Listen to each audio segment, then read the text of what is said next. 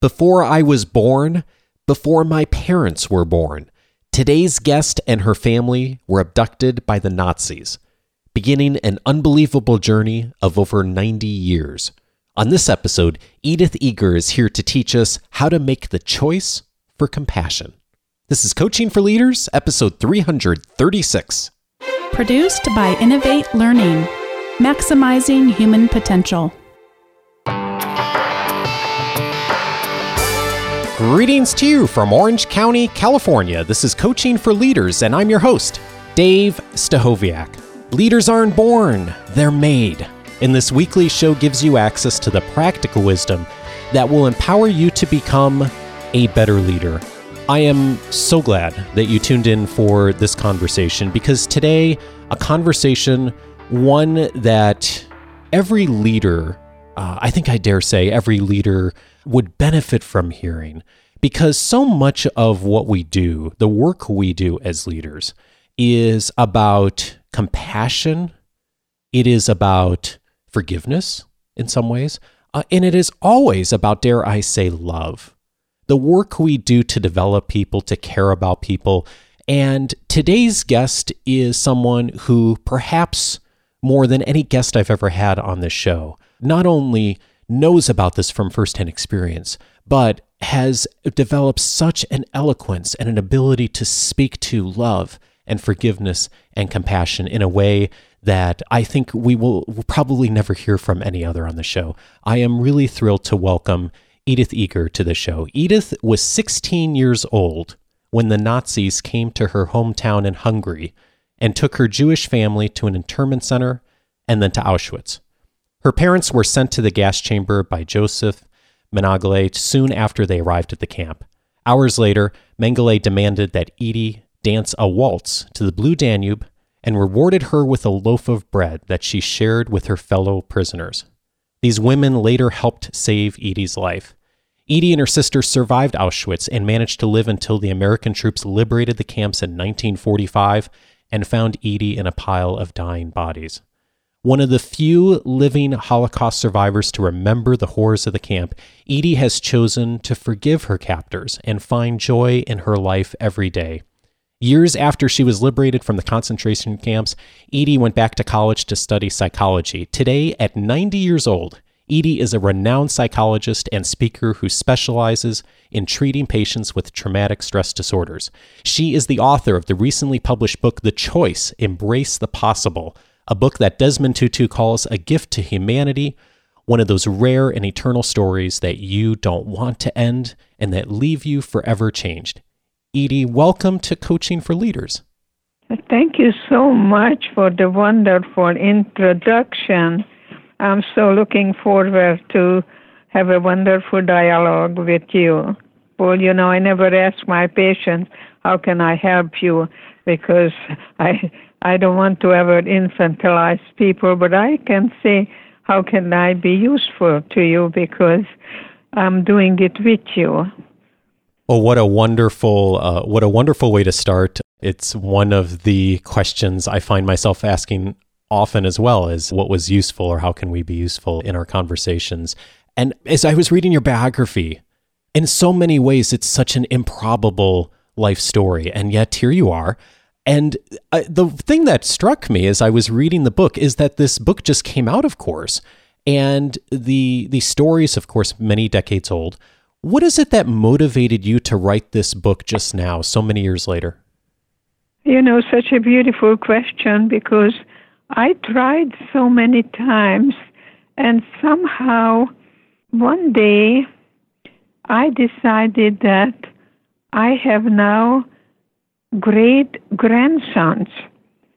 I have four generations now, which I consider the best revenge to Hitler uh, that maybe I want to let them know that it's not what happens in life, it's what we do with it. That you can choose to only look at the darkness or the discoveries that you made. And that's how I see Auschwitz. I see Auschwitz as an opportunity for an opportunity for each of us to somehow recognize that we have the power within us not to react, but how to respond. Mm. One of the lessons you teach about in the book, but also I know in your speaking, is you share the story of what your mother said to you on the way to Auschwitz that no one can take away from you what you put in your own mind. Yeah, this is something that perhaps your mom told you as well. And guess what? That's exactly what happened. Everything was taken away from me. Everything except my mind. And I had my sister. And today I beg parents don't spoil your children because spoiled children don't master anything on their own. And that kind of dependency can really breed depression because it's all external. I think that many people who are waiting for happiness to come from the outside are not going to be happy unless they discover that they have a choice. They have a choice to look at everything in life as not a recovery, but a discovery. I suspect there are so many young people who will read your book and come away with so many lessons from it. And I'm curious, what is it that you hope that the young folks, especially listening, will discover from your story? At 90, hopefully, I can do everything in my power to to be a good role model, and um, especially young people because they are the ambassadors for peace. They are the future leaders. I'm very invested in the young to let them know how to take education seriously so they can truly hold themselves responsible. And I see that uh, young people do speak up. I really like that kind of righteous, righteous anger. Not, uh, you know, I don't want any violence, but I can see that people speak up now, and I'm very proud of the young people who do that. And I think you and I can now dialogue about how we can truly empower those young, precious people with their one of a kind, unique, beautiful way, because there'll never be another you. That's good to celebrate, you know, when you get up in the morning and look in the mirror, because self love is self care. It's not narcissistic. I read many years ago Viktor Frankl's work, and I know you were yes, friends were friends with Frankl. Yes, I was just going to tell you that not until I was at the university and someone handed me a book, Man's Search for Meaning, I uh, I was in complete denial. I didn't have the verbal capacity because I didn't want people to feel sorry for me until I read Man's Search for Meaning, and I I became a diplomate in logotherapy, and I'm certainly so, so grateful that I uh, write that book as a female voice of Viktor Frankl. Oh, indeed. And I love your book as a a follow up to Frankl's work because you mm-hmm. have uh, you've taken so many of the lessons from the from your experience in the camps and then you also share so many of the lessons that come came out of your experience with patients which I love and in fact of mm-hmm. all the things in the book that are compelling and that will stay with me the the story that I just cannot uh, I cannot continue to keep. I just can't keep stop keeping thinking about is the story. Um, and I hope you don't mind me sharing just a brief synopsis of something you shared in the book of a story of two patients that came in your office, and I'll I'll I'll, uh, I'll, I'll you probably know which one I'm going to share. this this one stays with me, and I'll I'll read what you wrote. One morning, I saw two patients back to back, both mothers in their 40s. The first woman had a daughter who was dying. She spent most of her visit crying, asking how God could take her child's life. It hurt so much. I hurt so much for this woman. She was absolutely devoted to her daughter's care and devastated by her impending loss. The next patient had just come from the country club, not the hospital. She too spent much of the hour crying. She was upset because the new Cadillac had just been delivered and it was the wrong shade of yellow. On the surface, her problem seemed petty, especially compared to the previous patient's anguish over her dying child. But I knew enough about her to understand that her tears of disappointment over the color of her car were really tears of disappointment over the bigger things in her life that hadn't worked the way she had hoped for a lonely marriage, a son who had been kicked out of yet another school, the aspirations for a career that she had abandoned in order to be more available for her husband and child. Often the little upsets in our lives are emblematic of the larger losses. The seemingly insignificant worries are representative of greater pain. I realized that day how much my two patients, who appeared so different, had in common with each other and with people everywhere. Both women were responding to a situation they couldn't control in which their expectations had been upended. Both were struggling and hurting because something was not what they ex- wanted or expected it to be. They were trying to reconcile what was with what ought to have been. Yes, yeah. I know that you suffered from survivor's guilt for many, many years. Yes. What ultimately set you free from that guilt? Well, you know, many people tell me, Edie, you have overcame. And I can tell you that I I did not overcome and I did not forget what happened. I I just don't live there. I live in a present and I can only touch you now, but that doesn't mean I I fight the past or run away from the past as I did until I was able to go back to Auschwitz, go back to that lion's den, and reclaim my innocence and assign the shame and guilt to the perpetrator, and finally begin to forgive myself that I survived because I graduated with honors and I never showed up for my graduation because I said to myself that uh, I'm here, I'm alive, and they're not. So you see, I didn't need a, a, a Nazi out there, I had one in me. So today I ask people to look at the part in you that uh, somehow leads you to self sabotage and, and not to truly embrace yourself and accept yourself and I began to work with PTSD with Vietnam veterans, and I had two paraplegics with the same symptomatology and same diagnosis, but one of them was really just uh, shout and curse and and was always against, against, against. And conversely, the other one said to me, "You know, doc, I'm in a wheelchair, and I'm so grateful that God gave me a second chance in life. I can see the flowers closer, my children's eyes, and I felt like a terrible imposter. I had a white coat on, I had Dr. Eger, Department of Psychiatry, and I had a 16 year old in me that I ran away from. And that's when I decided to go back to Auschwitz and revisit the place where I've been and relive that experience. And today, that's really uh, helped me to not to call myself a therapist, but a guide. Mm.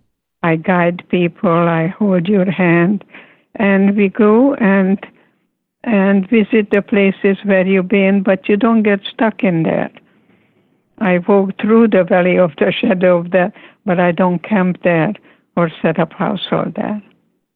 Much of your professional work has been mm-hmm. helping people to move yes. to that place. And I am I'm so curious when people arrive at that place where they feel that freedom and they've made that choice as you talk about in the book, what is different mm-hmm. about them? Well, again, I can only speak for myself. I I somehow don't feel I have arrived. I'm still in a process of I'm I'm climbing that mountain and and I sleep and I climb and and uh, but I I have yet to arrive. I think I I'm just on that journey.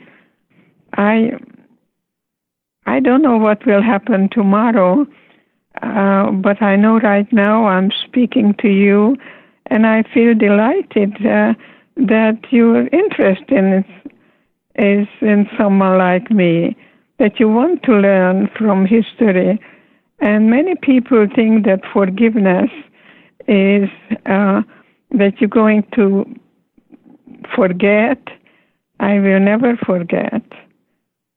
And I will not overcome. I, I came to terms with it. It's, it's a cherished wound that uh, makes me appreciate every moment, every moment. And so I, I'm just very blessed that I was given that chance to guide people from victimization to empowerment, from darkness to light. I, I like to call myself a guide. I like movement. So if I hold your hand and I am going to really somehow guide you to see to your freedom, but I have yet to arrive myself and I enjoy that journey beautifully. I oh. go dancing every Sunday, and uh, and I go swing dancing. So when I speak at schools, they call it supermarket music. and that's okay.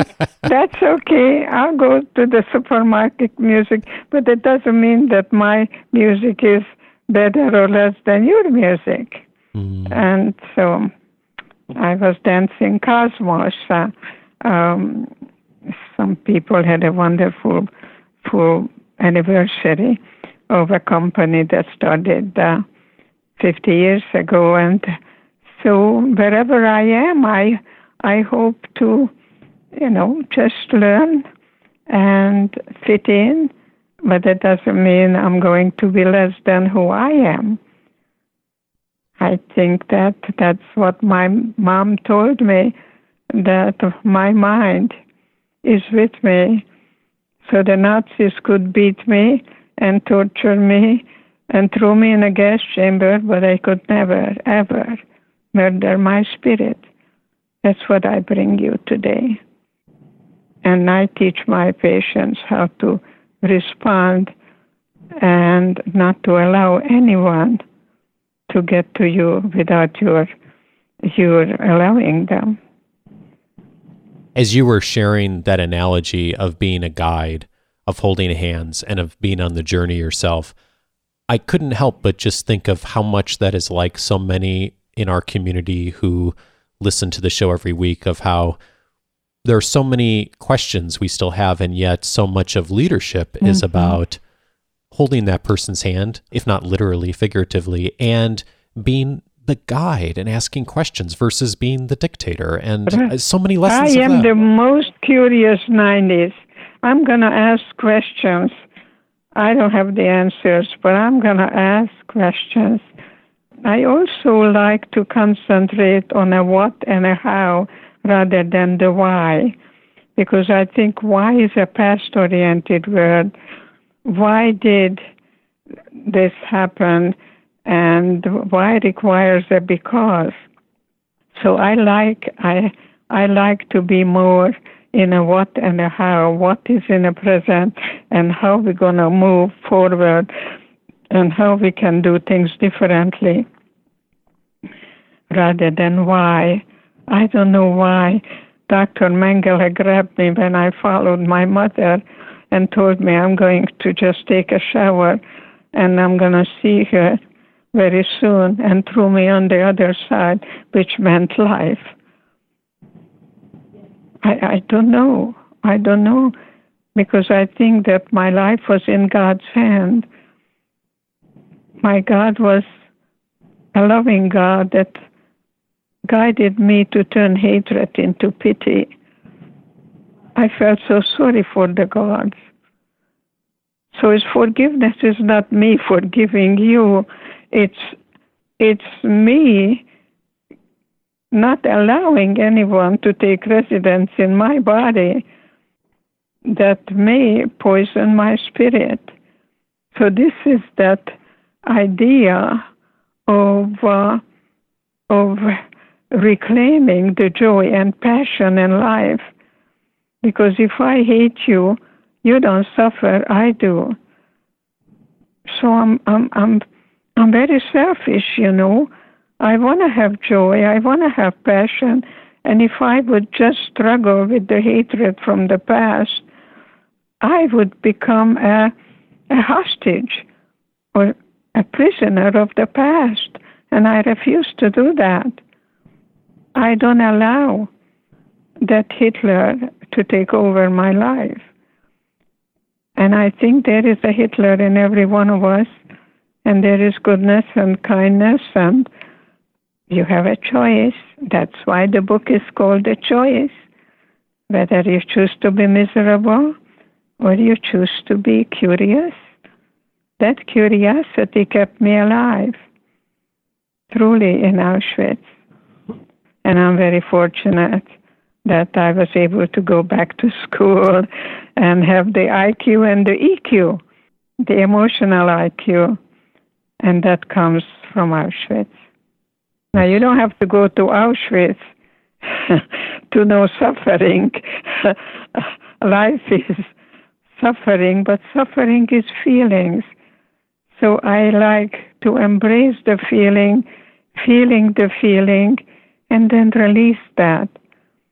So it's a kind of a journey, not to run from a feeling, it's just a feeling.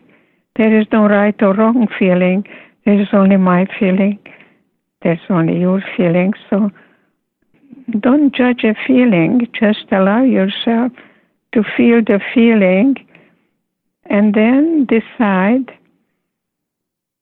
how you're going to hold on to it and how how you are able to legitimize that feeling. It's nothing wrong with anger, it's really how you channel it. But under, underneath of anger is a lot of pain, there's a lot of fear. Anger is not a primary emotion. Anger is when you expected one thing and you got another. And then you have to see the gap between your expectations, whether they are realistic or unrealistic. It's amazing how much of our human conflict comes from unclear expectations with each other, isn't it? That's right. Forty expectations, you said it. Yeah. I, w- I wanted to ask you one other thing. One of the things our audience is always hearing from me is that leaders are learning and growing and changing their mind on things. And uh, mm-hmm. in doing all this work, and especially writing this book, what have you changed your mind on in the last few years? I changed my mind in many, many ways.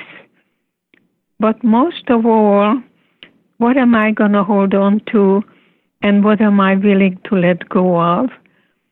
I totally give up the need for other people's approval.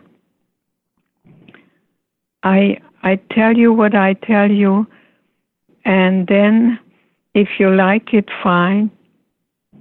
I think my best four letter word is risk.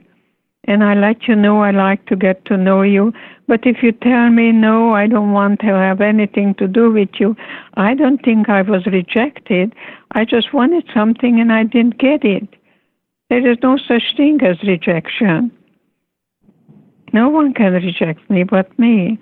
I also give up the need uh, to any kind of perfectionism that I have to do things right. Whatever I do, I do, and if it's if it's okay, it's okay, and if not, I will not really punish myself as I used to. That I I didn't deserve to survive, and I'm saying now to myself that uh, there there is a way that I was left here to be able to perhaps do what I do now to be a good role model for the young people. That is interesting you say that because that is exactly where I landed too. Um, your your story is my family's story too. The yes. the Nazis showed up the Nazis showed up at my grandmother's house when she was a teenager and it started a journey that landed mm-hmm. her and me in America as well. And her her story is very different in many ways from yours, but in a lot of ways it's very much the same too. And in in reading this book, the thing that I couldn't help but coming back to is what a brilliant job you have done with this book and in your life of giving voice to the experiences of so many, uh, my grandmother included, who couldn't, for whatever reason, be voices for themselves. Um, God bless you, Edie, for the hard work you've done to be where you are Thank today, you. to give voice to the voiceless, to be a teacher of love and forgiveness out of this horrific time in human history. Thank you so much for it. I am I'm so grateful for your work and your message and for what you've shared with us today.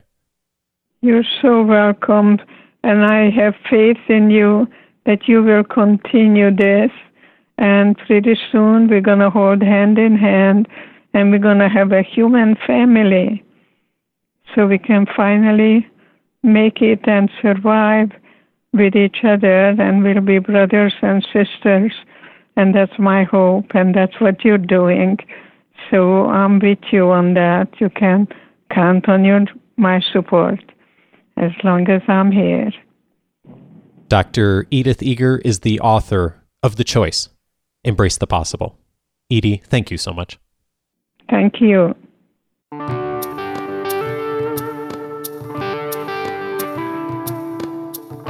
I don't think I can overstate what a beautifully written book this is. It was such a joy to read. If you were just going to read one book this year, this would probably be the one. And uh, thank you also to Daniel Pink, who uh, first put this book on my radar screen about six months ago. Thanks, Dan. I appreciate it and a few related episodes to today's conversation. If you go into the membership portal on the Coaching for Leaders website and click on the inspiration button in the podcast library, you will come up with episode 103 as one of the past episodes. That episode is titled Everyday People, Extraordinary Leaders, and I interviewed Olivia Klaus on her movie Sin by Silence. She produced the movie and it ultimately led to the change of laws here in the state of California around domestic abuse. It's a fabulous story, and the work she has done in this space is just incredible. Uh, check that out again, episode 103. On episode 204, I had Amy Morin on the show. She talked about things mentally strong people don't do. It is based on her book, The 13 Things That Mentally Strong People Don't Do. Uh, she talked about her uh, experience of losing her husband at a very young age and all of the lessons and obstacles and also the uh, just the strategies that came out of that uh, horrible experience in her life that have helped her to gain strength and she taught us about that on episode 204. Uh, also, episode 281, Collins Oseamwe was on the show. He talked about how to overcome obstacles. Collins, growing up in Nigeria and having very little access to education and professional development that many of us who listen to the show do have access to, and yet still really growing into such an incredible leader in the facilities management industry and uh, now one of the uh, very much one of the leaders in that industry. Uh, it's a wonderful story, episode 281. And then finally, very recently, Jeff Hittenberger was on the show talking about growth mindset and how it will help you to rise up from the ashes on episode 326. Jeff is our chief academic officer here in Orange County, California for the Department of Education, oversees a uh, huge staff overseeing all the schools here in the county.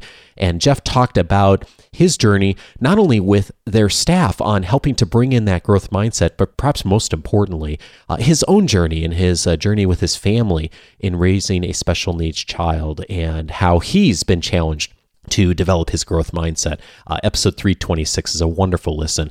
All of those episodes you can track down in the podcast library on the coachingforleaders.com website.